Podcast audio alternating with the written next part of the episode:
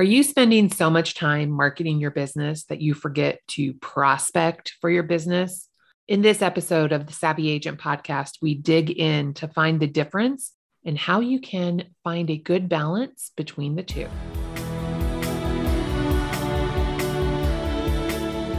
Welcome to the Savvy Agent Podcast, where we help real estate agents build a thriving business so they have financial freedom in their life without having to work 24 7. I'm your host, Heather Wright.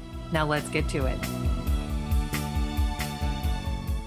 I've had a lot of conversations about the difference between marketing and prospecting. And before I give you what I think about these topics, I thought I would get a very clear definition from our friends at merriam-webster.com. Marketing is defined as the action or business of promoting and selling products or services, including market research and advertising. Prospecting is defined as look out for, search for, I mean, there was also some mention about prospecting for gold. So, uh, because that was pretty short, I expanded my search, and Shopify Encyclopedia says prospecting is the first step in the sales process, which consists of identifying potential customers, AKA prospects. The goal of prospecting is to develop a database of likely customers and then systematically communicate with them in the hopes of converting them from potential customer to current customer. So then my thoughts on that are that marketing is more of a spray and pray situation. You can have targeted marketing, of course, with your message or your ad strategies, but it's not going to one specific person you don't know exactly who is going to see the message. Whereas prospecting is when you know the person that you're emailing, calling, etc. And it's not even that you know them personally, but rather you know who you're trying to contact. You have contact information. It's very specific who your message is for. Can you build a successful real estate business by marketing only, never any prospecting? I suppose. I mean, anything's possible. But it does seem like that would be doing things the hard way. Now, you might be thinking sometimes prospecting feels like it's the hard way. And I get that traditional prospecting would include FSBOs and expireds. Circle dialing or cold calling is also prospecting, knocking on doors. Ugh. While these are totally valid methods of prospecting, they're not my favorite. Actually, I hate all of them. Now, I don't currently do any of these things. And I also know that you should never say never.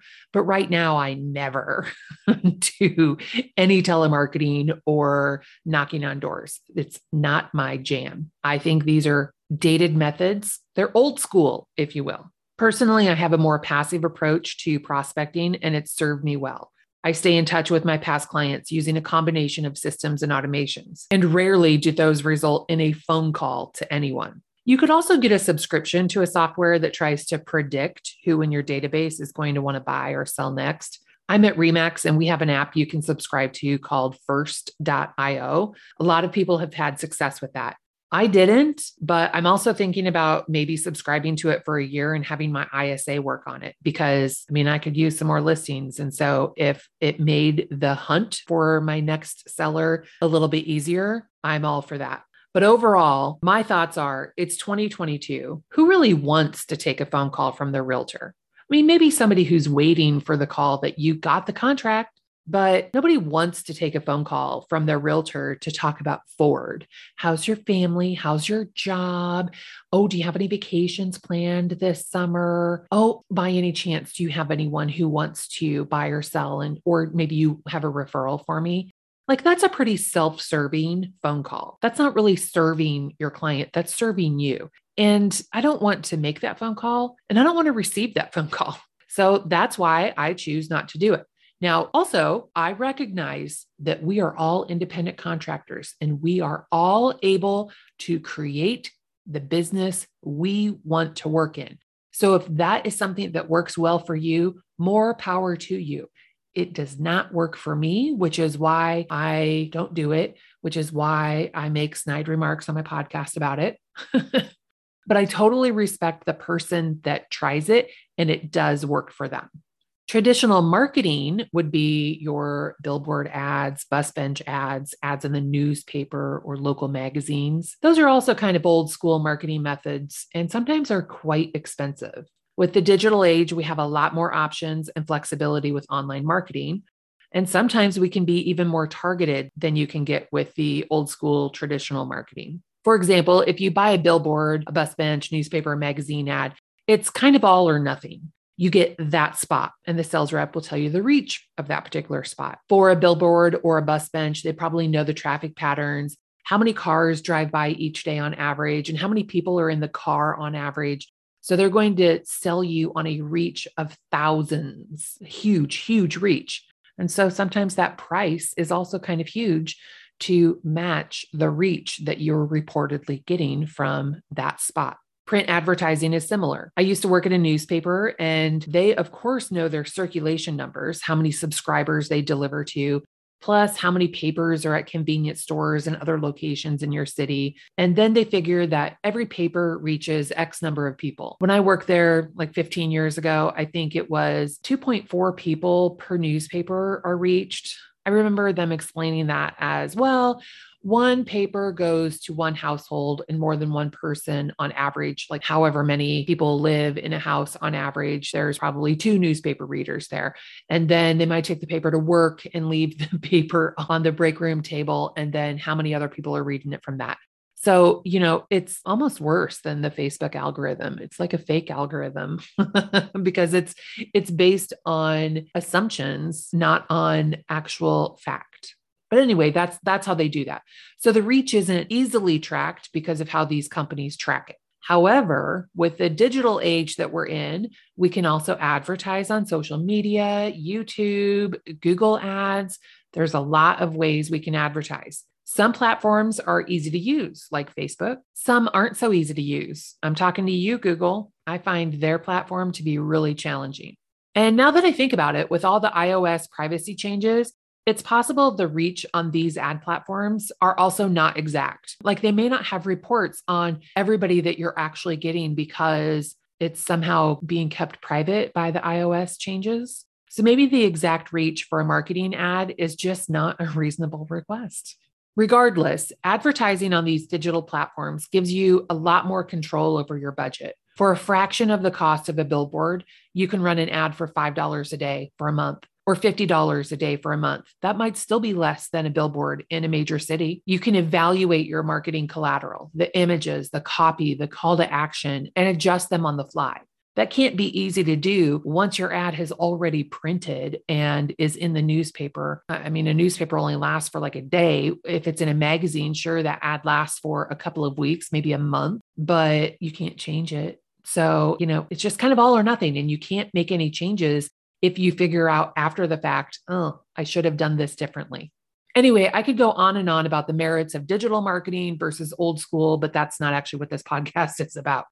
Get it together, Heather. Okay, so you also don't need to pay for marketing with social media. You can have organic marketing. I think a lot of people look at organic marketing on social media as like the magic pill if I just get enough followers on whatever platform, this is going to be it. But that's not really how it works. I would argue that that's actually not a great way to build your business. For example, I've noticed that my Facebook business page shows my posts to about 10% of my followers, roughly. Some posts do better, some posts do worse and die on the vine. I use social media for top of mind awareness, but I want to keep my past clients closer than that.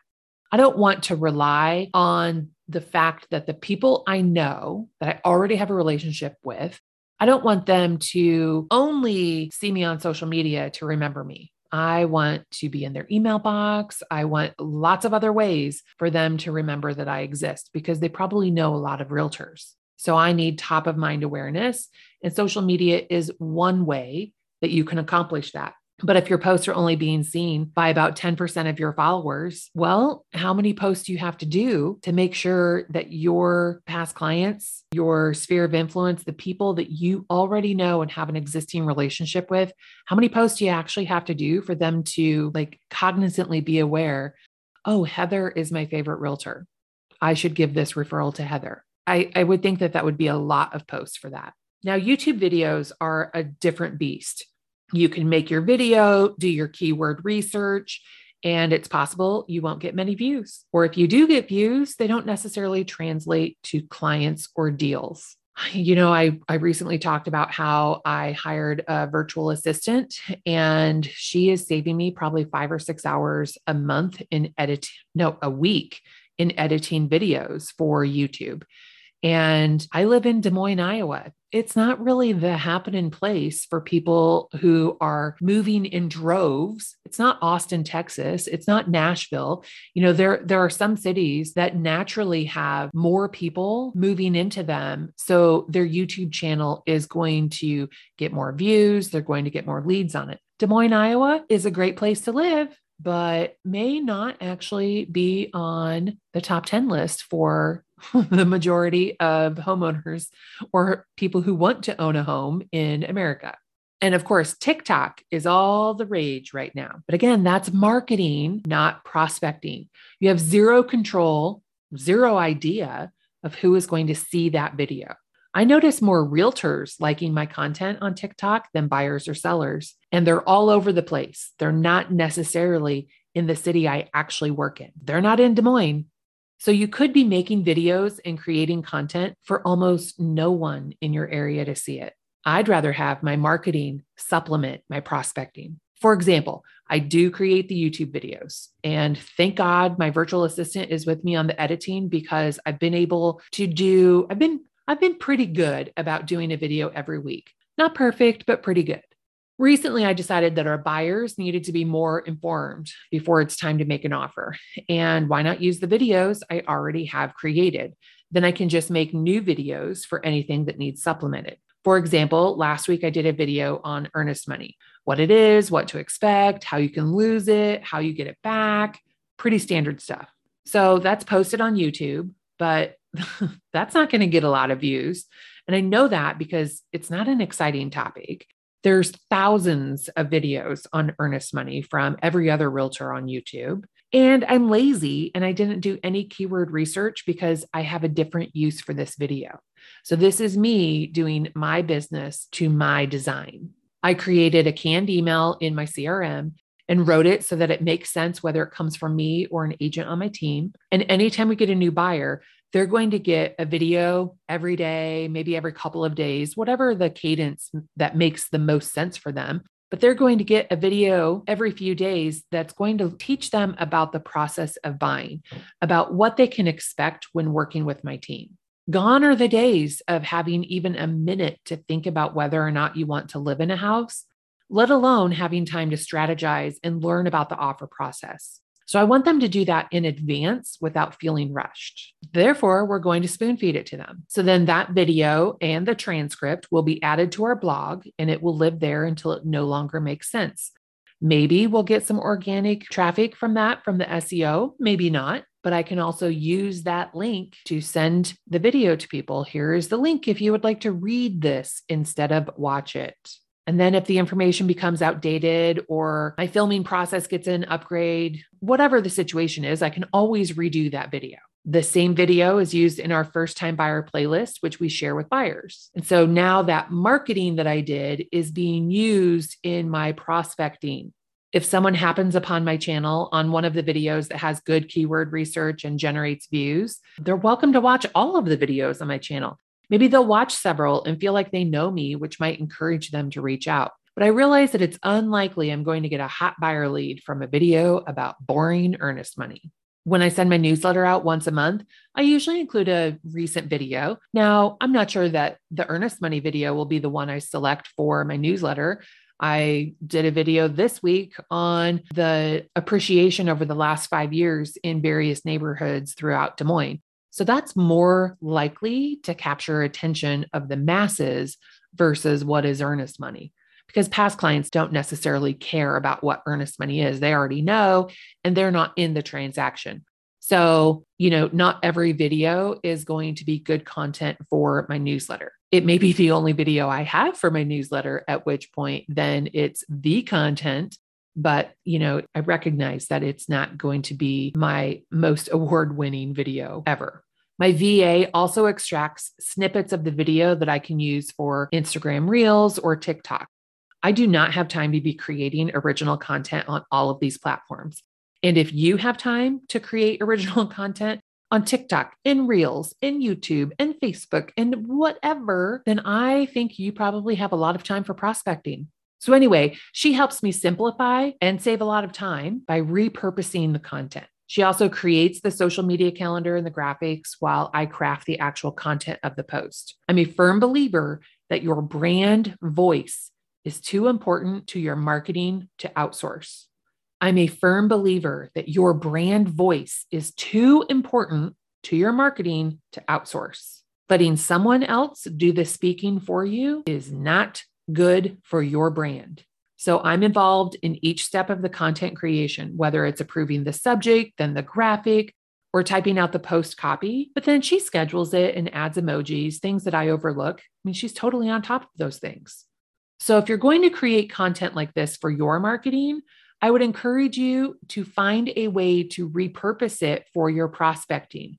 Your time is too valuable to create something and then let it die a natural death on TikTok. Somehow you have to be able to repurpose that on another platform and hopefully your website, maybe your newsletter, uh, emails to your prospects, but use it for your prospecting. We've done a few episodes on how to stay in touch with your past clients. And that's the first and most important lead pillar to organize and systematize.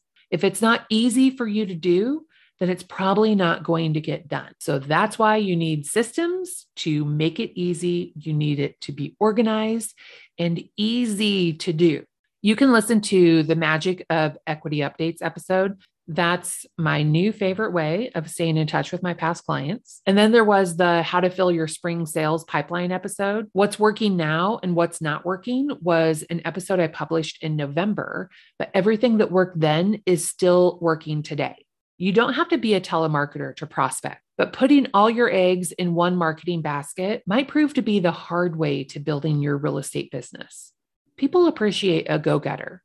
They appreciate somebody who is providing a service and giving them value. When you're adding value to somebody's life, they're not going to complain. So don't be afraid to go get your next buyer or seller and don't fall into the trap of only marketing. That's it for this week. Hopefully, it's given you some food for thought on how you can best use both marketing and prospecting in your business. I'll talk with you next week.